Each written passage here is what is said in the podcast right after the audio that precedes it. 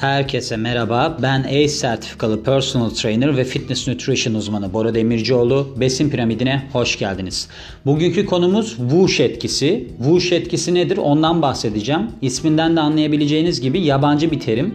Aslında İngilizce'de de pek bir karşılığı yok. Sadece şöyle bir varsayımdan yola çıkıyor. Türkçe'ye çevirdiğimizde vızıltı gibi bir şey oluyor. Buradaki konu şu: siz ketojenik diyette devam ederken vücudunuzda yağ, verdiğiniz yağın yerine suyun geçtiğini hesaba katan bazı kişiler var ve bunlar diyorlar ki sizin yağ dokularınız boşaldığı için onlar suyla doluyor ve sizin vücudunuz böyle çok yumuşak bir hale geliyor ta ki o fazla suyu vücut dışarı atana kadar. Ben de bu etkiyi bir keresinde yaşamıştım. Bir, bir sabah kalkmıştım ve yaklaşık iki buçuk üç kilo daha, daha hafif geliyordum. O yüzden bu konu aklıma geldi. Ben de buna bir araştırayım, bakayım dedim. Ki o zamanlar bu yaşadığım olay iki seneyi aşkın bir süre oldu. O zamanlar çok detaylı bilgi yoktu. Mesela ben bunu Healthline'dan çevirdim ve aynı zamanda da Medical News Today'den çevirdim. Orada iki tane ayrı makaleden çevirdim. O zamanlar böyle sadece bir blog üzerinden gidiyordu. O yüzden de tam anlayamamıştım. Ama burada çok iyi anlatmış özellikle Medical News Today sistemi. Onun için sizlere de çok doğru bir bilgi vereceğimi düşünüyorum. Şimdi şöyle, demin de bahsettiğim gibi vücudunuz, diyorlar ki bunlar, siz ketojenik diyet yapıyorsunuz. Yani çok düşük karbonhidrat alıyorsunuz ve çok düşük karbonhidrat aldıktan bir nokta sonra sizin vücudunuz o yağlarından kayboluyor, azalıyor o yağlar ve onun yerine su alıyor. Bu sefer ne oluyor? Sizin yağ hücreleriniz, diyorlar, suyla dolduğu için daha yumuşak bir hale geliyor ve siz böyle çok yumuşak bir halde dolaşmak zorunda kalıyorsunuz. Bazı kişiler bunu ishal olup attıklarını, bu fazla suyu ishal olup attıklarını, bazıları da idrar yoluyla attıklarını söylüyorlar bir noktaya kadar bekledikten sonra. Hatta Reddit var ya, Reddit. Reddit'te bununla ilgili hani neler yapabiliriz de bunu tetikleyebiliriz, hani bu fazla su gitsin diye şöyle tavsiyeler var. Şöyle diyor mesela bir tanesinde: düzenli oruç tutup ardından bir böyle cheat meal diyorlar ya, hani kaçak bir böyle ne derler, hile öğünü yiyerek bu whoosh efekt noktasına gelebilirmişiz. Bir tanesi diyor ki, yine bir yorum: bir gece önceden alkol alırsak diüretik etkisi sebebiyle bu durum tetiklenir.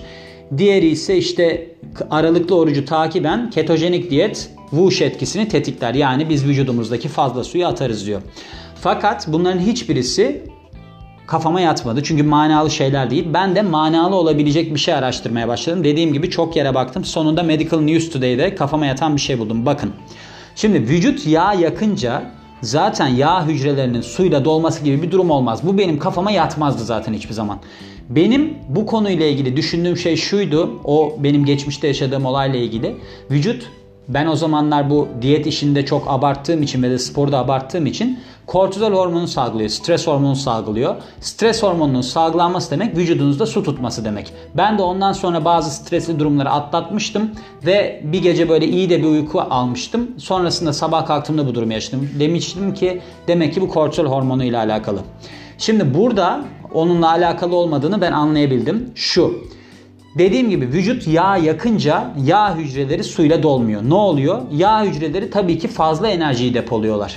Yani siz mesela aldığınızdan fazla kalori yakarsanız vücudunuz fazla yağ atıyor ve ne oluyor bu sefer? Yağ hücreleri küçülüyor. Çünkü yağ hücrelerini büyütüyor.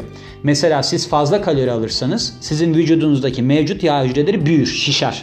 Ondan sonra daha fazla almaya devam ederseniz yeni yağ hücreleri de oluşturur vücut. O yüzden böyle bir etkisi var.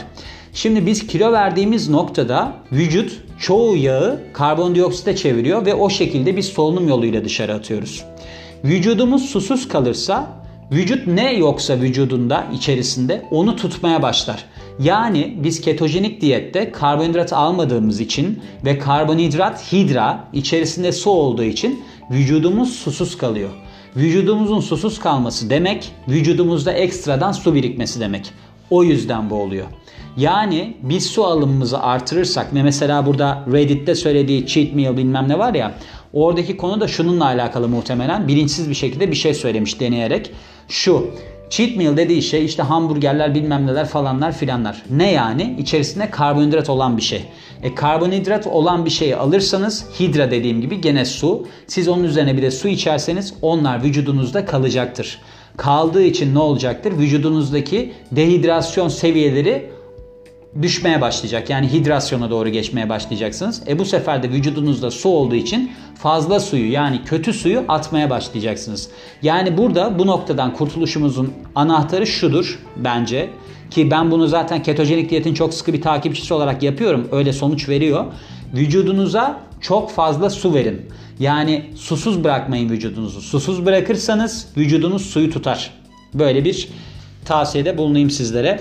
Gerçekten ben bunu çok deneyimlediğim için bu bölümü koymak istedim. Çünkü böyle bir mit bu. Böyle bir şey olduğunu söylüyorlar. Ben de geçmişte dediğim gibi çok kaynakta bulamamıştım. Çok da anlayamamıştım. Kafama yatmış mıydı? Çok da yatmamıştı ama ben daha çok kortizolle ilgili olduğunu düşünmüştüm ki o da mantıklı, o da olabilir.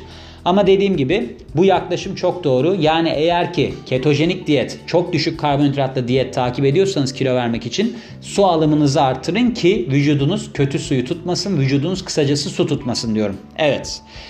Bu bölümümüz de böyleydi. Güzel bir bölümdü gene. Her zamanki olduğu gibi. Ben Bora Demircioğlu. Yeni bir bölümde görüşmek üzere. Beni dinlediğiniz için çok teşekkür ederim. Hoşça kalın.